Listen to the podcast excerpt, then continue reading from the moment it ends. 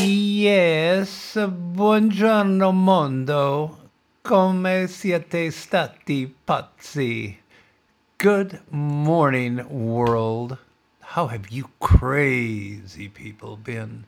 Welcome to The Way It Is, the official Bobby Galinsky podcast, episode 35. Episode 35. Whew, epic. And it is Friday. Friday, the 20th of November, 2020. And how are you folks? Long pause, waits, here's nothing. Too bad it's not interactive or streaming. You know, maybe one day I will live stream this. I mean, I'm just barely trying to get it up to YouTube and Rumble on video. I mean, audio, video, the video version of the audio, so to speak, because my crack production team up in Vallejo, California has been on strike for a couple of months now. Big union problem. But I might live stream this sometime. That would take a lot of guts, because then I'd have to react to live questions and things like that. But I might do it. I just might do it. In fact, I'm going to put that in my goal sheet, to live stream this one time, a special holiday edition or something like that. But it's a great day. It is a beautiful sunny day here in Bayside, Victoria. And I'm feeling a bit spry because I just went to the hair salon for the first time. It's like 8 months or whatever. And it's feeling fresh. It's looking pretty epic. And as a narcissist, that's very, very important. I was looking a bit like a bedraggled old man this morning, or yesterday morning, and I was thinking, oh God, I've got an appointment at the salon, but it's like a month away. I was thinking, oh, if only a miracle would happen. If only baby Jesus would help me. And then suddenly I had a text from the salon that there was a cancellation, and I was able to get in today. So how good is that? And to top that off, what an exciting week this has been. Those mirrors that I told you about for my office, these amazing mirrors that I got from Shine Mirror back in July, which have been sitting, you know, in storage in the house because of Wu flu. No one's allowed to come in and hang them up. And I have the skill set of a blind man when it comes to home building and things like that, as we all know from previous podcasts. So a gentleman came in to put them up. And now these mirrors are amazing. And since I had my hair done, I can just stare at myself in the mirror all day. This is a narcissist's dream. But I'm not really a narcissist. We all have a bit of it in us. We all have a bit. And if we don't, then why would you be listening to this podcast? I have no idea. Well, what are we going to cover today? What are we going to cover? We're not going to cover the U.S. election, because that's still ongoing. Count, dispute. So we'll get back to that next week, maybe, or the week after. We got till mid-December when it has to be official, when the electors go. And we're going to talk quite a bit about the amazing sadness of all the cities on fire in the U.S. as a result of the Republicans burning cities to the ground because they didn't like the result. It's really affected me. Oh, wait, you're not aware of that? You're looking around, what cities? Oh, that's right. Republicans don't burn cities to the ground. Oh, that's right. If we lose, we just go back to work and get about our business, earning money, raising families, doing the right thing. We don't burn our cities to the ground. But we'll update that in a few weeks too. Now, guess where I went this week? Not the hair salon, but I went to the movies as forecast last week. I went to the Hoyt's mega extreme screen, you know, largest screen in the area, Chadston, with the solicitor to the stars, and we saw Tenet. Now, that's Tenet, not The Tenant, not the Roman Polanski film, which is a pretty outstanding film. If you've never seen that, The Tenet is one of Polanski's best. I'm not going to see Polanski. He raped an underage girl and gave her Quaaludes. Well, he did 50 years ago, and that's nothing related to his talent as a director. I'm not saying he's the type of guy I'd have over as a babysitter. But it seems the victim has forgiven him over the years, and he's still been charged. And they've been trying to extradite him for many, many years. So he may still pay a price for that, outside of his great films, some bad deeds. Now, getting back to Tenet, which is from an equally amazing director, Christopher Nolan.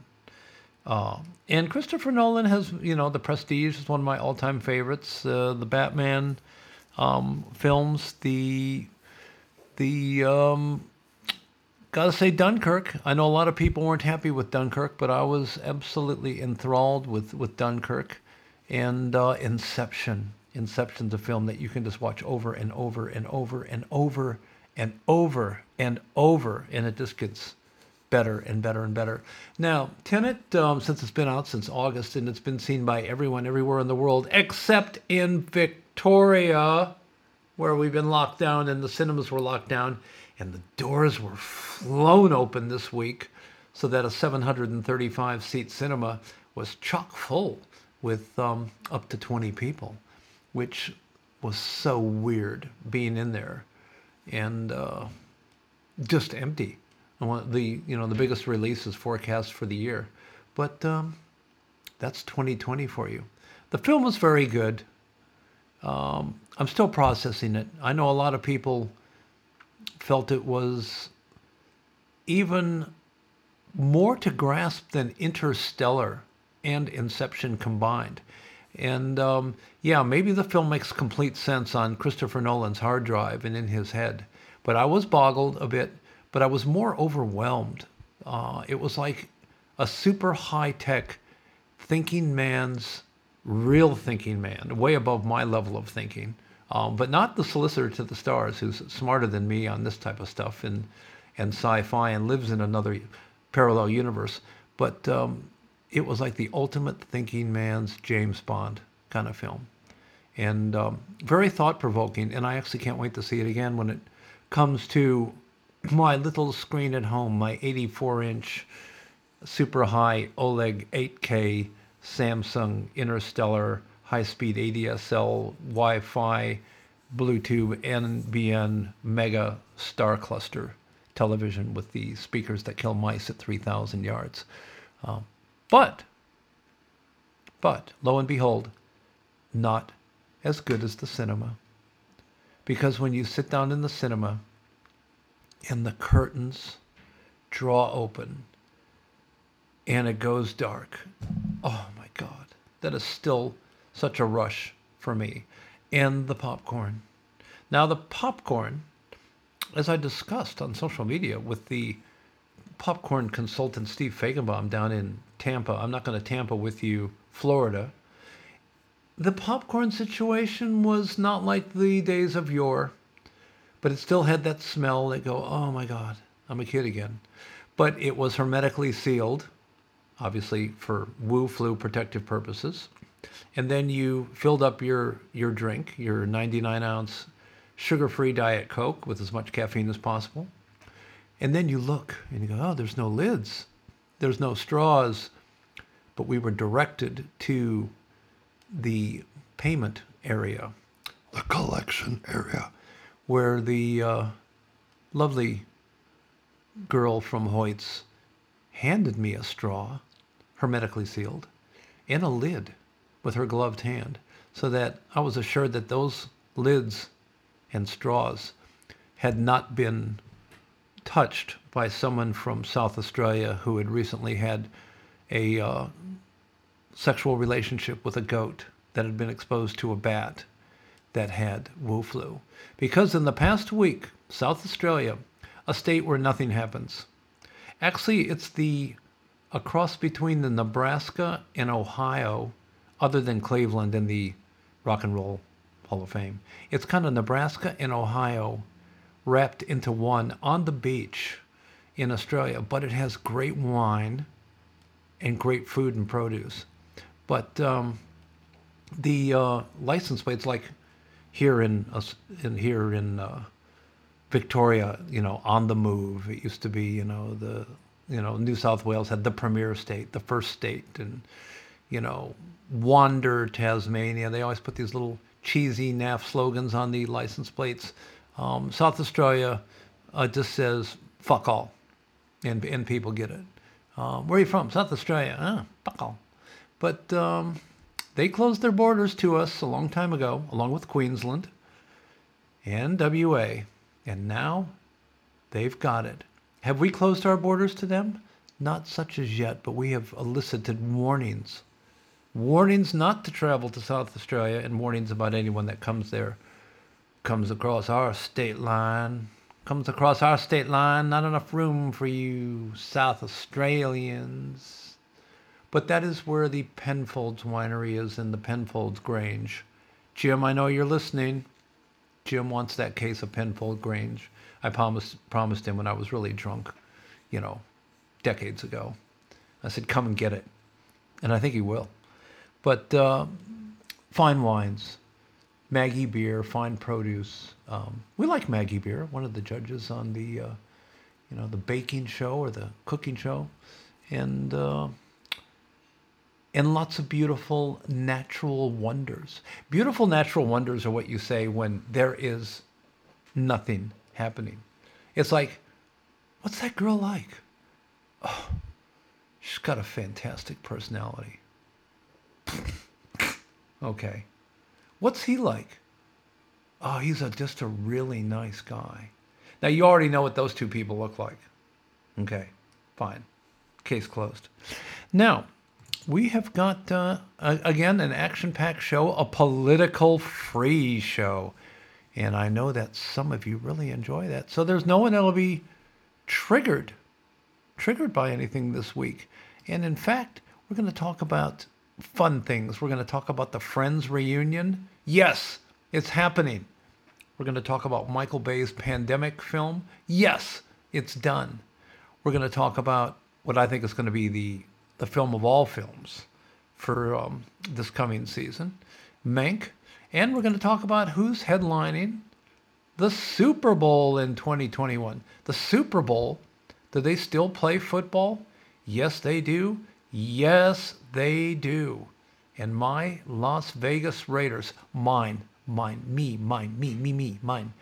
Vegas Raiders, going into this week, are 6-3. They're going to be a contender. Just like my Carlton Football Club here in Australia, which is the AFL, could get a flag in the next year or two. I finally got high hopes. I've got hope. And my stepson, who is an authority on all things Carlton, has told me that my hope is not ill-founded, and that there is some veracity to my claims of joy.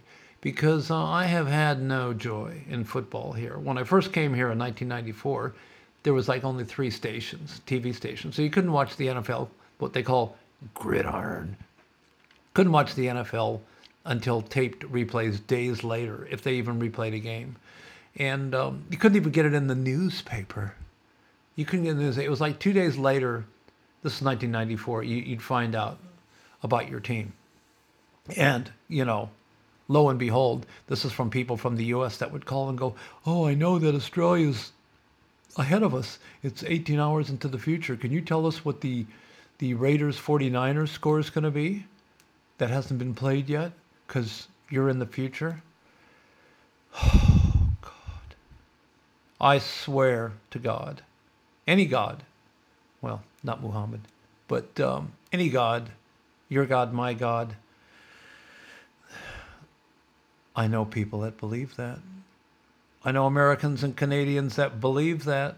They know the toilet flushes counterclockwise as opposed to clockwise because of the equator and south of the equator and the South Pole and the magnetic forces that pull the water down the toilet. And yes, we all go to the toilet and flush and look when we land in Sydney after a trip from the Northern Hemisphere. It's okay.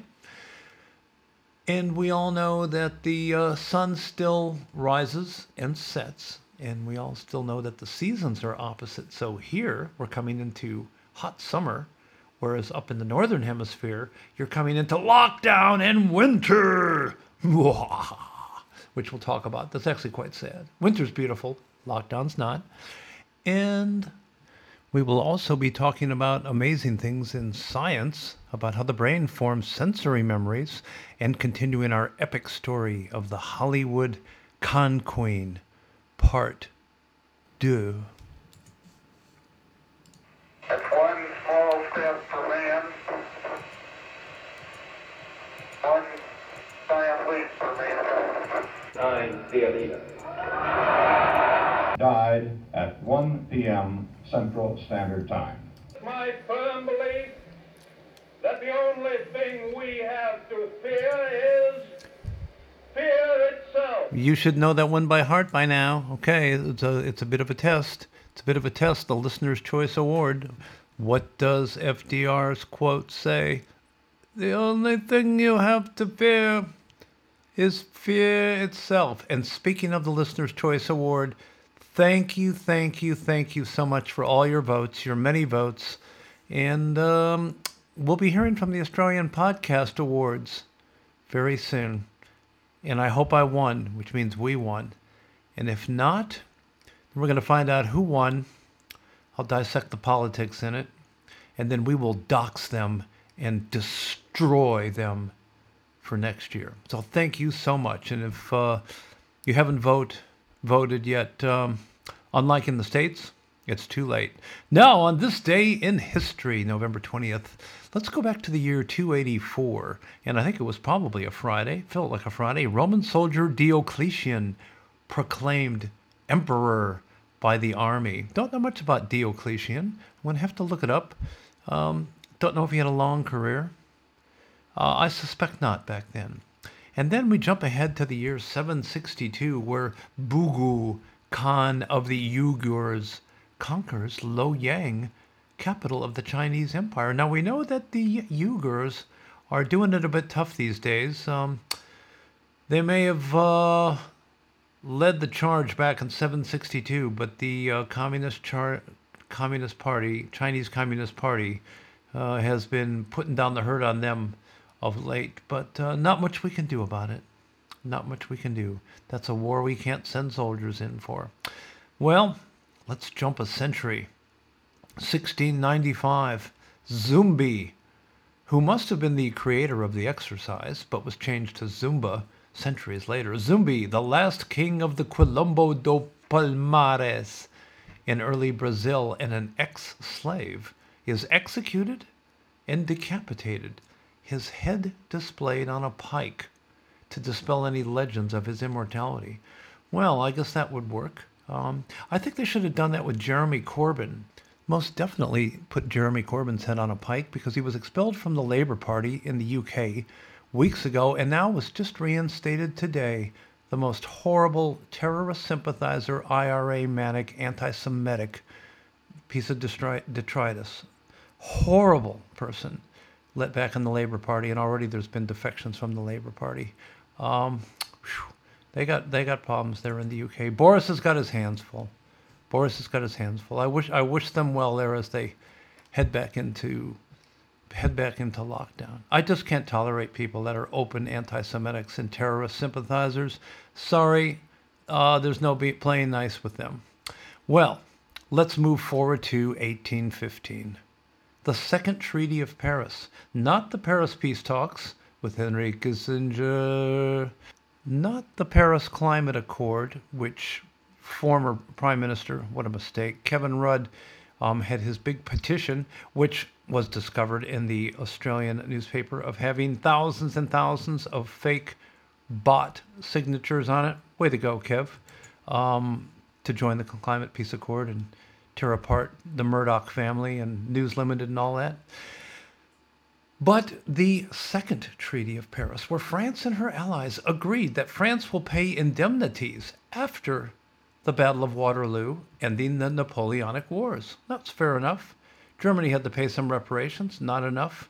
We are not going to pay reparations for slavery, for things that happened 200 years ago. So if you've been following that and you think that's going to be happening in the U.S. or you think that there's going to be reparations for the stolen generation here in Australia, wish in one hand and spit in the other, and then see which happens first, because that ain't going to be happening on this man's watch. Now, is he racist? No. You don't pay reparations to things 3 generations ago that you had nothing to do with. 1986, the World Health Organization announced its first global effort to combat AIDS. It's a good thing. The World Health Organization knowing nothing these days, but that was a good thing. That was a good thing. And how the narrative changed around AIDS from the 80s to the 90s to the present. Now, in film and TV, on this day in 1983, 100 million people watched the ABC TV movie The Day After, which was about nuclear war, which was actually not a bad film. 100 million people. More than voted for Joe Biden. I can tell you that. Oh, no, stop that. No politics. Okay, sorry. More than voted for President Trump. Okay, there, we're even. And more than voted for Kanye West. Kanye, ye. Even his own wife didn't vote for him. But he got some votes. Anyway, good on him. November 20th, on this day in music, in 1805, Ludwig van Beethoven's Fidelio, his only opera, premiered in Vienna. And in sport, 1902, Geo Lefebvre and Henri Desranges created the Tour de France bicycle race. Now, I quite like the Tour de France. I think it's quite engaging. I bicycle recreationally with my wife. We've got some groovy touring bikes. And I like bicycles.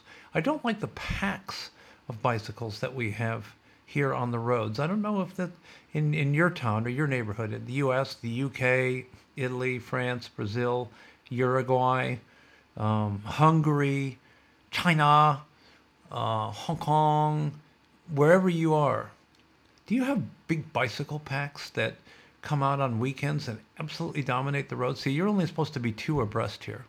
2 abreast, and sometimes they go 4, 6, 8 abreast at certain areas along the beach road and just create havoc. And there's been a lot of what we call aggro here in Australia, a lot of aggravation about bicycles versus cars, because bicycles think they have an equal right on the road.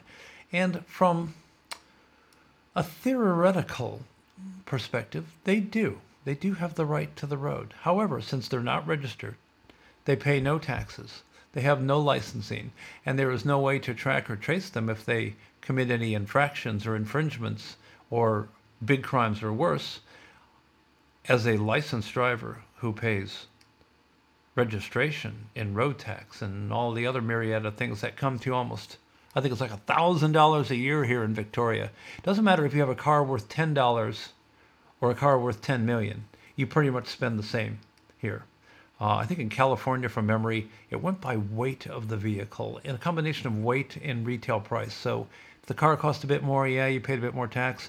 And if the vehicle weighed a lot, like a truck, then obviously it committed more wear and tear on the highway. So that made sense from a repair and infrastructural standpoint, and without, being, too much hyperbole. Well, you pay. So here it's just, you pay. We got a lot of taxes in Victoria. Got a lot of taxes in Australia.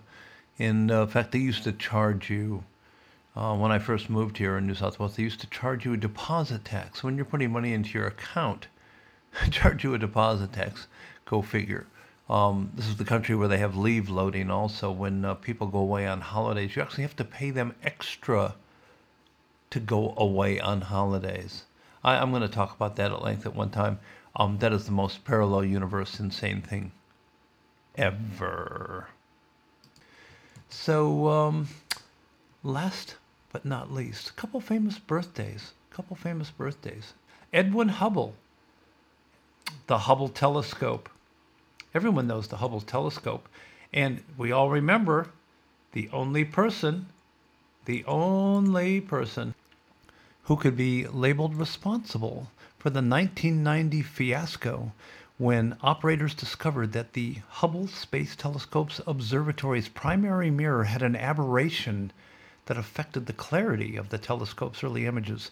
The result was a mirror with an aberration 1/50th the thickness of a human hair, and the grinding of the mirror, which caused it to be giving backwards images. And the person who created the final test and signed off on it was a woman. Not that that's important, but I just think it's funny. And we let a woman go out in space, Sally Ride. What does she do? She blows up the thing. Come on, girls. Come on, ladies. Can't we all just get along? I'm going to get some emails for this one. I got some emails on the we let you vote and drive. Well, check out space. And other birthdays, strangely enough, on this same day, Robert F. Kennedy, 1925, born. And Joe Biden, 1833, born. Perhaps Joe Biden should take a visit to the Ambassador Ballroom and walk through the kitchen, like Robert Kennedy, just for old time's sake. And that was today in history. Well, that's it. Let's bring it up to the present. Also, later in the show, we'll be talking about in Podcaster Wares the Japanese invasion again. I do have a preoccupation with Japanese things, with food and fashion and whiskey and other things, and it just kind of came full circle again this week. And we might really get a chance to speak about Gretsch guitars too, which I keep trying to get to, but the time just keeps escaping me. However, lo and behold, a couple of milestones this week. Disney Plus, the premium video on demand subscriptions, hit 75 million. 75 million people signed up for that sucker. Which is pretty amazing, Also, we were able to get the inimitable, incorrigible Jack Dorsey of Twitter in front of the indefatigable, unstoppable Ted Cruz missile in the U.S. Senate for an interrogatory, so to speak, and an interrogation, a little bit of an interrogation. And man, Ted Cruz tore him apart on what he's been doing on Twitter and censoring conservatives and censoring anything he doesn't like and trying to affect the election and actually apologizing a bit, being a slight bit contrite, saying, oh, yeah, it was a little bit of a mistake that we censored anything negative that we didn't like about Hunter Biden or Joe Biden or whatever after the formal election. So to be continued on that. And Mark Zuckerberg of Facebook too. Have you ever noticed, it'll be in the show notes, if you look at a picture of Mark Zuckerberg at Madame Tussaud's Wax Museum and look at a picture of him in real life, the image at Madame Tussaud's Wax Museum looks actually more human and realistic than he does, which is frightening. I mean, he's kind of become a bot. He looks like an android. It's a really strange transformation. Not as strange as the transformation of Michael Jackson over the last decade of his life, but pretty close in my humble opinion. Now, the Super Bowl. The Super Bowl is coming, and for those of you that are not in the U.S., perhaps you don't even know what the Super Bowl is. Well, the Super Bowl is the championship of the National Football League in the United States, and those of us in Australia here, that a lot of people are liking to watch it. And the Australian Football League is great here, the AFL, which they kind of call aerial ping pong rugby fans because they think it's just a lot of kicking in the air and stuff like that. But it's mega athletic. I actually have come to love the AFL, and it's fast. And these guys are on the field, offense and defense, running their asses off, and they are extremely fit, as opposed to gridiron in the U.S., which is a very specialized, almost like a chess game form of football, because you have massive offensive linesmen, you know, like the rooks and the knights, and then you've got, you know, your basic blockers and stuff like that are the pawns. Stuff, and then you've got the king and the queen, you know, the quarterback and your best running back or wide receiver. It's I think tactically more advanced and more sophisticated than the AFL, and you also have crippling, life-ending, career-destroying hits in the NFL, which is fantastic. Unless you're on the receiving end, of course. And they used to have that here in the AFL when I came here in '94. There were some players here that Gary Ablett Sr., Dermot Brereton, players that were absolute annihilators, fantastic players that hit so hard. And you go, oh, my God. And they're wearing no pads, just little shorts and you know, shirts and stuff like that.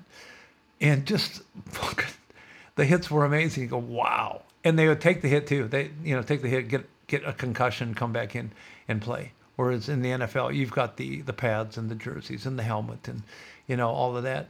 But it's kind of lightened up here. It's becoming a little bit of a girls' game that you can't hit so hard and you can't spear and things like that. In fact, it's literally become a girls' game because you have the AFLW, the Australian Football League, Women's League, and they're letting the girls play. And some of these girls are pretty great. They're pretty amazing. So I kid you not. But they're just not quite as exciting as the men. But they're a bit more affordable. Entrance is free. Free as a bird. Free like you'll feel after the mighty, mighty, mighty sounds of the theremin. Take it away.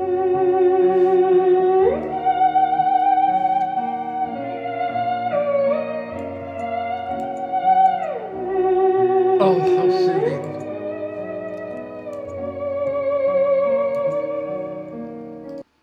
How soothing was that?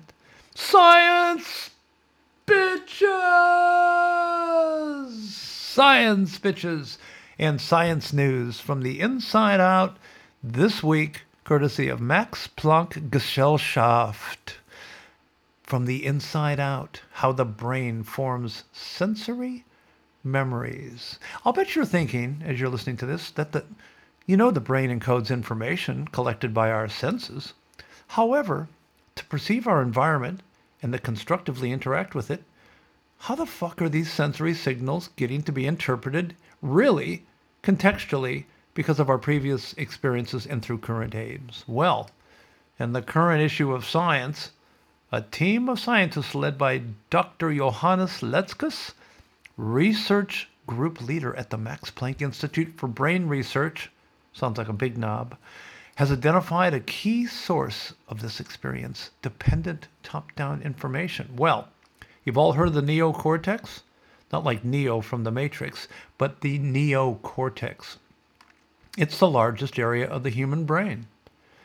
It has expanded and differentiated enormously during mammalian evolution. If I started a new rock band, I'd call it Mammalian Evolution. And it is thought to mediate many of the capacities that distinguish humans from their closest relatives, such as apes, dinosaurs, and liberals.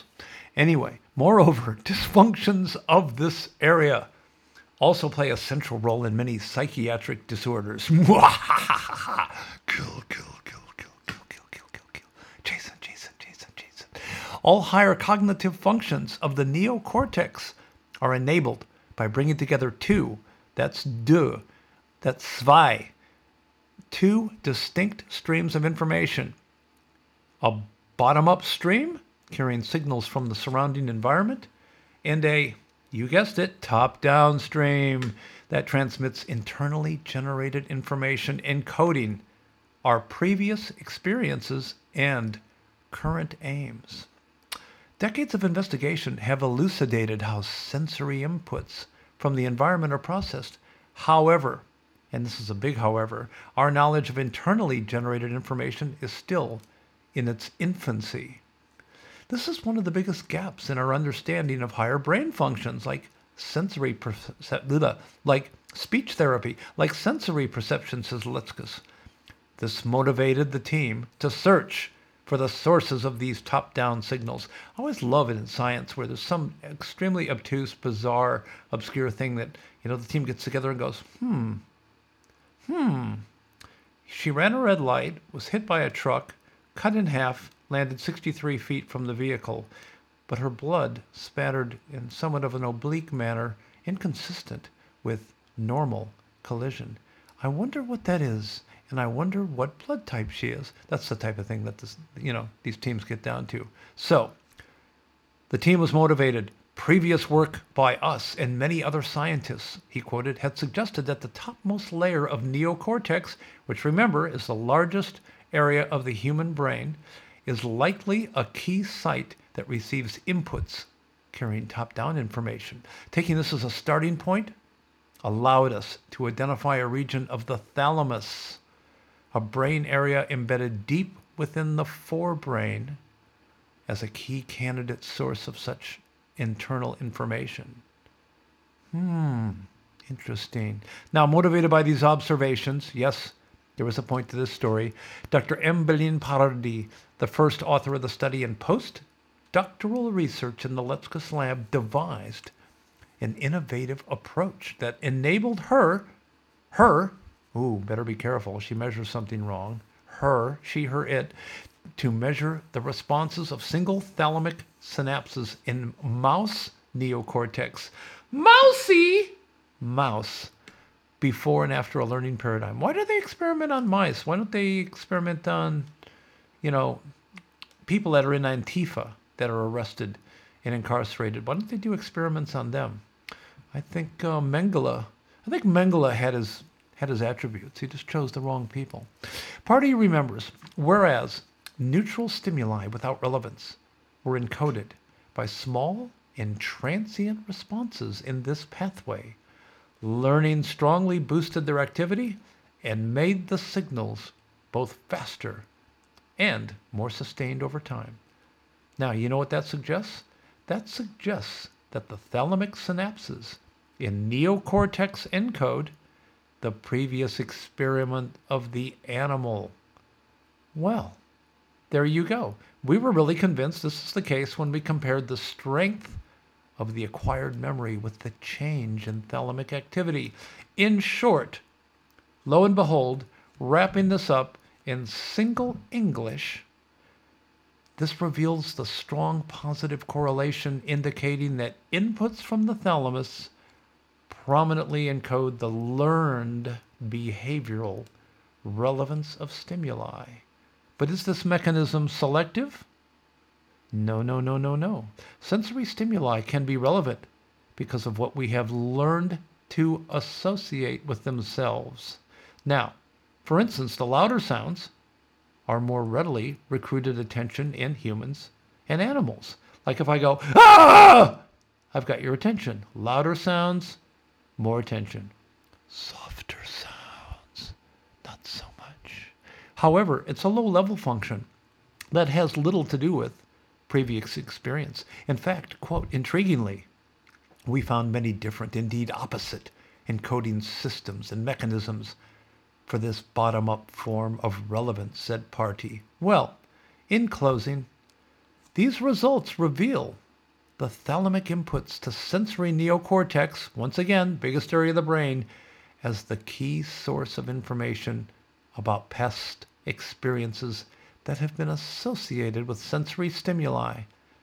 Such top-down signals are perturbed in a number of brain disorders like autism, Rain Man, and schizophrenia, and our hope that the present findings will also enable a deeper understanding of the maladaptive changes that underlie these severe conditions of maladaptive changes. Now, to put that into common use as an analogy or an axiomatic mutation of the story in real, when I was actually working at Euro Disney during my stint at Disney for a short period of time, speaking of reacting to loud noises and negativity and retaining the neural pathways and the memories of the experiences, good and bad. I love the French people. I love France. I love Paris. And for a while, while working at Disney at the beginning, not at the end, it's like a relationship. It's always good at the beginning, never at the end. I found it quite challenging and difficult. And one of the problems was that Disney had promised in early days that Euro Disney would be entirely staffed by the French. And after a number of years, it had 4 French employees and 10,000 others. But it was adversarial, and the managing director was not a happy man. We'll leave his name alone for right now because he's still alive, regrettably. But I also, as you can tell from my French pronunciations of words and authors from time to time, had zero command of the French language. And when my brief stint ended there and I was returning to the UK, on my short flight, this having predated the shuttle and the train from Paris to London, I took a short flight, British Airways flight from Paris back to London, and then was going back en route into the States. However, on that short first flight, I was so happy to be out of Paris. And my synapses, my neurocortex was just, blowing with memories, not cheerful. I tried to dull it with quite a few drinks on that very, very, very, very, very short flight, such that when I landed at Heathrow, and I walked up to the service desk and where the very prim and proper gate agent was there to greet me. And I slurred in my best possible English, "Excuse me, do you speak English?" having only heard French for the past few months. And she looked at me, didn't crack a smile, and officially responded, "You're in London, sir. We invented it." That was a hard one to top, and a real eye-opener, and sobered me up immediately. So we can see that these top-down and different types of memories are embedded in us, and we may react, we might be perturbed, and we might be tending to act predictably from stimuli that might not be active anymore. There you go, and that was science.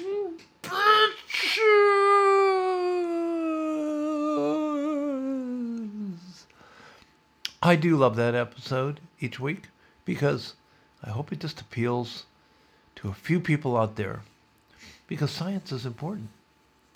Science is important. That's what climate change maniacs say. It's the science. Well, no, it's one part of the science. It's one side of it. It's the theory. There's always two sides. Anyway, moving on from there. I promised you I'd talk about the weekend. Not the weekend. The weekend. Did you know that Pepsi, the NFL, and Roc Nation have announced that The Weeknd will perform during the Pepsi Super Bowl halftime show on CBS Bad Station at Raymond James Stadium in Tampa Bay, Florida on Sunday, February 7th, 2021. Now, a lot of you that aren't from the area, not from Florida, might wonder, well, who is Raymond James? Who is Ray? Well, Raymond James Financial is an American multinational independent investment bank and financial services company providing financial services to individuals, corporations, and municipalities. Well, isn't that exciting? Well, I guess it could be if they lent you money. But it's an odd name for a stadium, but obviously they put up the big bucks to have their names on it. I really... no aspersion to the Raymond James, but it just bugs me that you have to have all these, you know, sponsorship names on stadiums. So the weekend is pretty epic.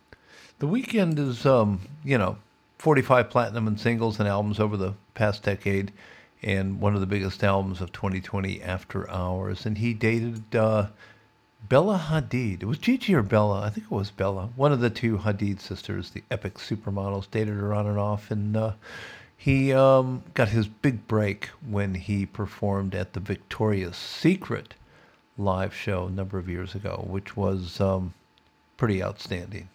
And speaking of Victoria's Secret,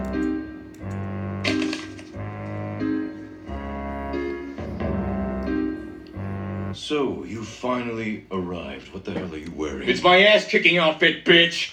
Well, I won't be wearing the same things that the Victoria's Secret models wear.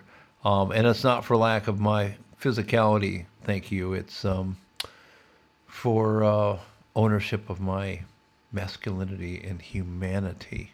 Not that there's anything wrong with that, of course. But unlike Harry Styles, I won't be dressing up in a dress. And, I don't know. Just not my thing.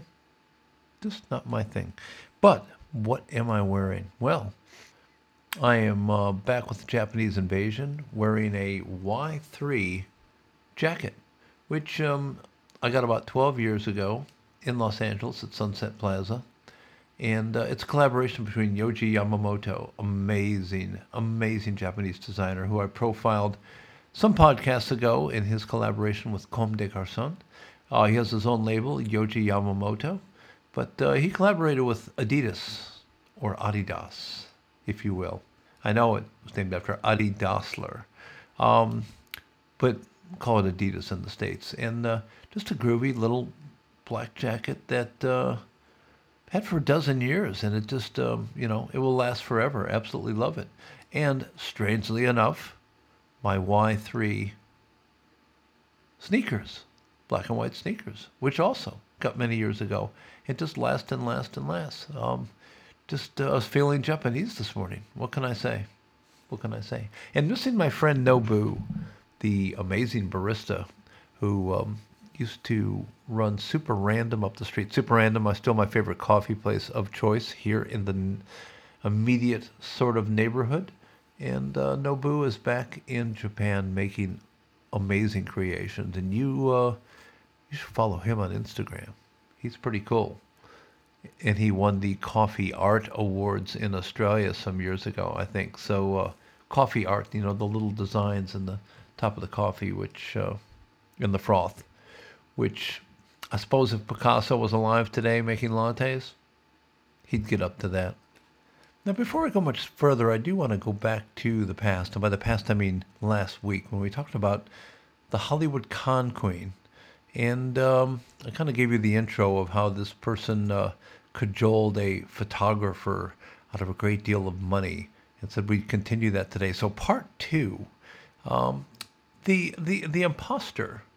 And if you missed last week, by all means, go back and check it out. And it's about a woman or series of women who have impersonated Hollywood studio heads and famous directors, actresses, and executives to bilk zillions of dollars out of people. And the people being impersonated are a who's who of Hollywood, as well as high net worth individuals in New York, says Nicoletta Katsianis, who's a K2 intelligence investigator who has been tracking the scammers for months. It's quite horribly upsetting that someone is making promises and behaving badly in your name, adds Linda Glatter, who was impersonated at least a dozen times between the spring of 27 and today. It would go quiet, I'd think it was over, and it would all start again. Again, this from Scott Johnson at The Hollywood Reporter. So, the imposter works, or imposters work, by using a combination of deceit, charm, and intimidation to manipulate their marks. The victims almost invariably travel to Indonesia on a promise of work, and once there, are asked to hand over relatively modest amounts of money at a time, up to $3,000 in some cases to cover expenses like, car travel, translation, tour guides, and fixers.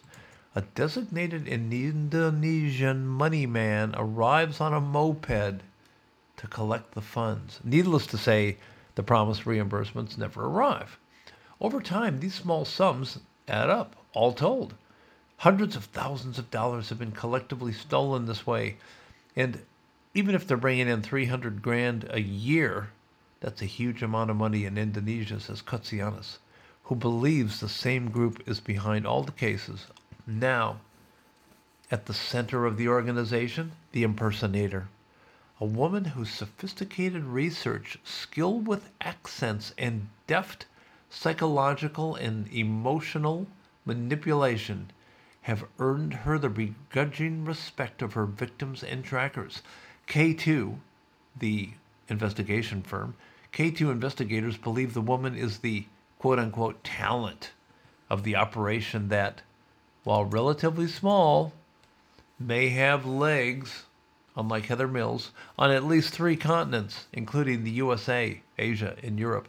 The victims come from all over the UK, Europe, and the US primarily, and represent a wide swath of creative industries. Hairstylists, stuntmen, military advisors, photographers, and cinematographers.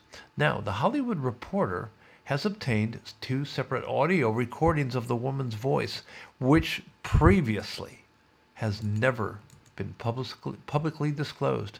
Both of the tapes date from an earlier incarnation of the scam, when the imposter was targeting makeup artists in the UK at the end of 2015 and early 2016. See, this has been going on for almost 5 years.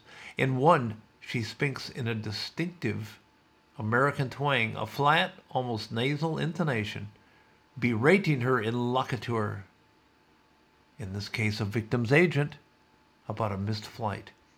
To be blunt with you, when I travel internationally, I use this number, she says, exasperated. The number can be reached. It was registered 10 years ago. Okay? And in the second, she adopts a convincing British accent. These tapes predate the imposter's incursion into Hollywood proper, but the methods on display remain the same, according to the victims. Now, I've put the links up in the show notes, courtesy of the Hollywood Reporter, and have a listen if you like. Have a listen if you don't like, but it's quite amazing. And see if you can discern if it's the same person doing all these different accents and stuff like that. So, get the picture. You're a Hollywood creative. You're not making a lot of money. You're on the second tier. You're on the third tier. And you get a call from a top studio executive, female, who wants to do work with you and knows all about you. Your excitement, your chuffability, your arrogance, your narcissism, your want to believe, your desire as a creative, get you sucked into this. Immediately. The woman comes across as intense, intelligent, and authoritative, and her rapid-fire speech is delivered smoothly and without any hint of deception. Much like this podcast, this woman learns everything there is to know about her targets, says Kotsianis. She tweaks her voice and accent and sounds like who she's impersonating, and that's why she's been able to fool as many people as she says. The photographer eventually compared her voice to publicly available recordings of the real Amy Pascal. He found them to be eerily similar, a blend of New York and Midwestern accents. The only thing missing was the slight lisp of the real Pascal. Now, we will continue on with that a little bit further. And it gets weirder and weirder and weirder, and then a creepy offshoot of another female, yes, female impersonator, not a female impersonator, but a female impersonator, punctuation counts, who's been scamming the hotels and businesses of New York for millions.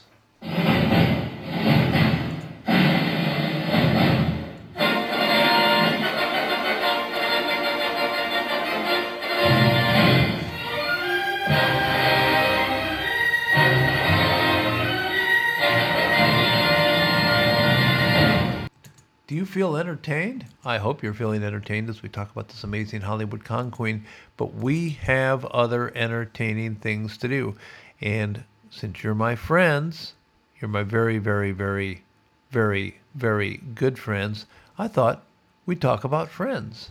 What kind of friends? Well, you know, Jennifer Aniston, Matthew Perry, you know, real friends, because Matthew Perry says the cast is scheduled to come back together finally for that HBO Max special in March. 2021 could be the one with the Friends reunion special, an exclusive given to Rick Porter of The Hollywood Reporter. Now, sources say, and Matthew Perry tweeted Thursday, that the HBO Max special, which has been delayed for months due to the Wu flu pandemic, is set to film in March. That would put the show on track to air in the northern spring. And sources tell The Hollywood Reporter that while plans are still being finalized, the goal is to film the reunion special in the first part of the new year. Now, are you excited? I'm excited. Who didn't like Friends? Actually, if you didn't like Friends, email me, and I'll put you on a list. But the reunion special had received a formal green light back in February of this year and was originally set to film way back in March until the Wu flu came and people, you know, and the bats, and no more Friends special. But that's coming. It is coming, and it is a real deal. Also, this excites me because I love Michael Bay. Pearl Harbor, The Rock, Welcome to The Rock, in places, in films like that. His pandemic movie Songbird has a premium video on demand release. And it's the first real COVID movie. The movie was shot in LA during the pandemic, and it takes place 2 years in the future in which COVID-23, not COVID-19, Got it? That's 4 more evolutions and mutations for my liberal friends out there. COVID-23 now wreaks havoc on the world by attacking the brain. Infected Americans are forced into quarantine camps called Q zones. Probably a good idea. While some fight back against these brutal restrictions. And amid this backdrop is the budding love story between a motorbike courier named Nico, played by KJ Apa, who has rare immunity, and Sarah Sophia Carson, a young artist who is believed to be infected. Craig Robinson, Bradley Whitford, Peter Stormare, my look-alike, Alexandra Daddario, Paul Walter Hauser, and Demi Moore also star in the movie from director Adam Mason. Who doesn't like a good Michael Bay film? Bad boys, what you gonna do? What you gonna do when they come for you? Bad boys. Man, I've got to reawaken my singing career. Like Mark Hendricks. I've waited all these years. Why can't I? Let me think. Because I don't have any fucking singing talent. Okay, I can handle that. So, that's pretty much bringing you up to date. Except for a little bit of the business end of the cinemas. And that is for us to talk about, yes, Cinemark. Now, you know that the movie business has been my business for so long, so I think it's important to talk about this, and that's everything you need to know about Universal Studios and Cinemark's early video-on-demand deal, brought to us by Rebecca Rubin at Variety. On Monday, this last week, Universal Pictures gave theater owners another shove towards the future of movie-going. Or not movie-going, as the Hollywood studios struck a second deal with a major theater chain, this time Cinemark, to shorten the theatrical window and bring movies more quickly to the home. Under the new agreement terms, Universal can put new movies on premium video-on-demand platforms in as little as 17 days. It used to be 9 months, then it went to 6 months, then it went to 4 months. Now it's 17 days. Films that generate at least $50 million U.S. in opening weekend ticket sales, however, not many of those, will have to play exclusively in theaters for 31 days or 5 full weekends. And traditionally, new releases remain on the big screen for 75 to 90 days before they move off to digital platforms for a $19.99 rental fee. Now, having Cinemark and AMC theaters on board now means that two of the biggest movie theater chains in the U.S. have resigned themselves to the fact that the film industry will look very, very different when the world emerges from the Wu flu pandemic. Is it the final nail in the coffin for theaters? How soon can audiences watch the next Fast and Furious 19 sequel at home? Well, who knows? How did they land on that 17 or 31 days? Well, for the most part, studios and theater owners can tell pretty quickly if a film will be commercially successful. There's always exceptions. The Greatest Showman, which took a long time, but movies generate most of their ticket sales within the first few weeks. What if a movie makes $49 million, not $50 million? Does that mean it'll move on demand in 3 weeks? Maybe, but highly unlikely. Universal doesn't have to put the movie into digital early, but these deals provide flexibility. So if the film's hitting near $50 million in one weekend, it's a good indication people want to see it in theaters. It's just amazing. You know, no matter how good your home cinema is, there's just nothing like seeing it in the cinema. Now, bottom line, can a movie even make $50 million in a weekend during coronavirus? Good question, considering only half of U.S. theaters are currently open and operating at reduced capacity. So this is just a little bit of a heads up on what's going on in your life in cinemas in the U.S. and then eventually around the world. Regal Cinemas will probably be next. And theaters are agreeing to it now because the pandemic has crippled and nearly bankrupted the exhibition industry. It's the end of the world for the big cinemas as we used to know it. And so now, big question, well, can Jurassic World, Dominion, and No Time to Die come out already? No, not just yet.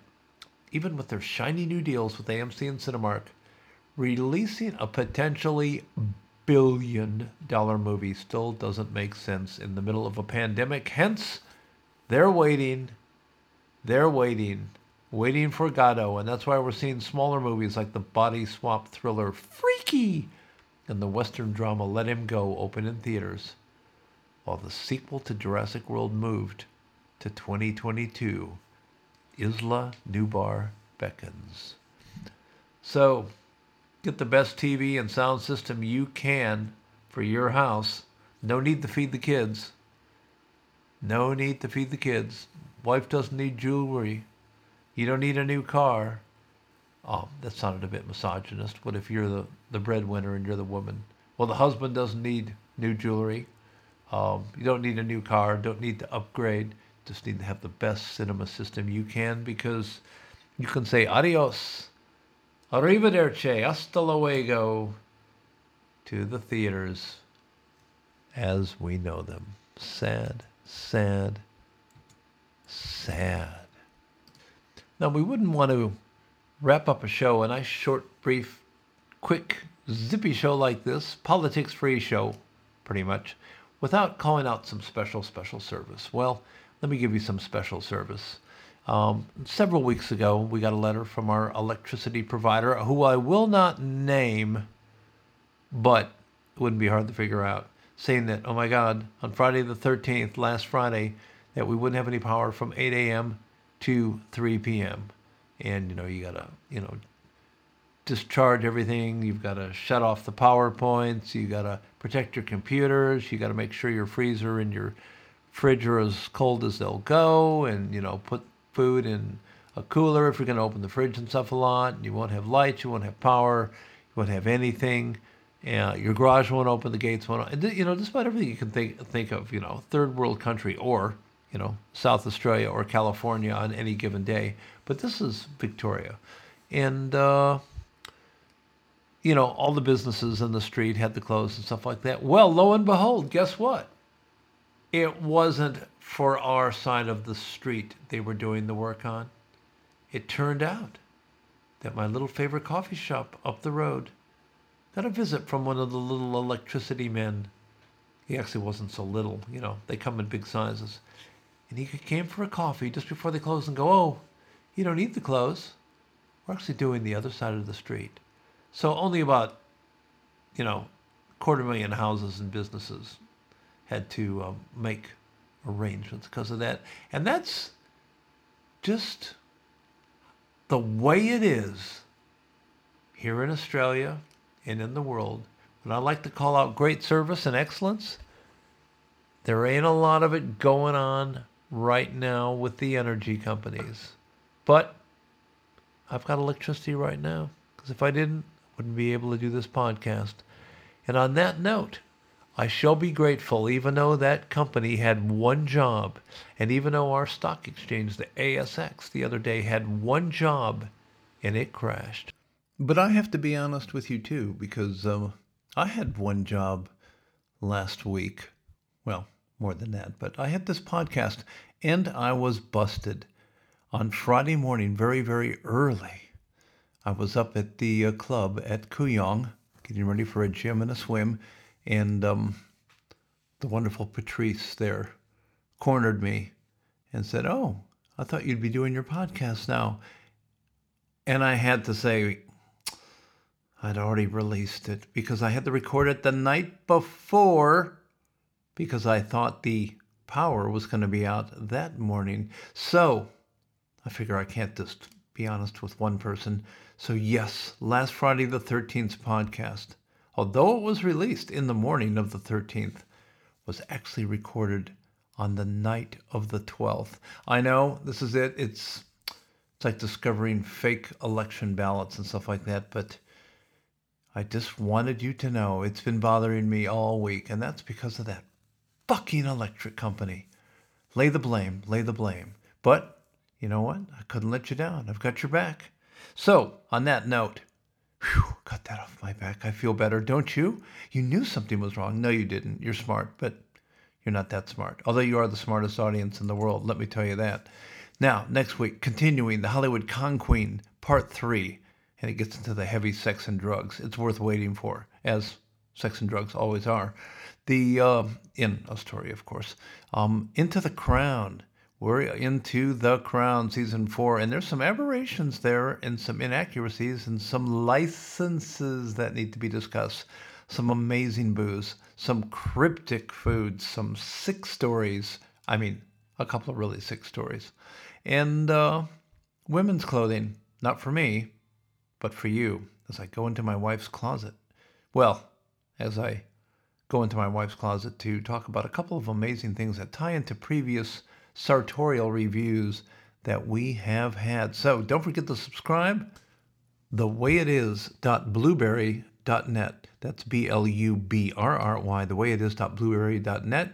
Check out the show notes. The show notes is the newsletter, and it's got all the links and great pictures and groovy things there, and you can leave comments as long as you're nice.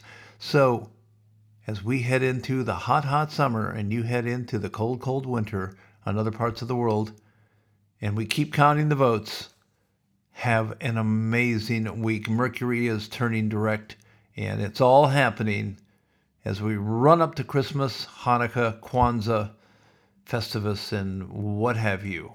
Don't forget to download our amazing paint-by-number drawing cartoons of the Prophet Muhammad online. You can have lots of fun, and you'll meet lots of unexpected friends. Ali Akbar, have a good week. Bye-bye.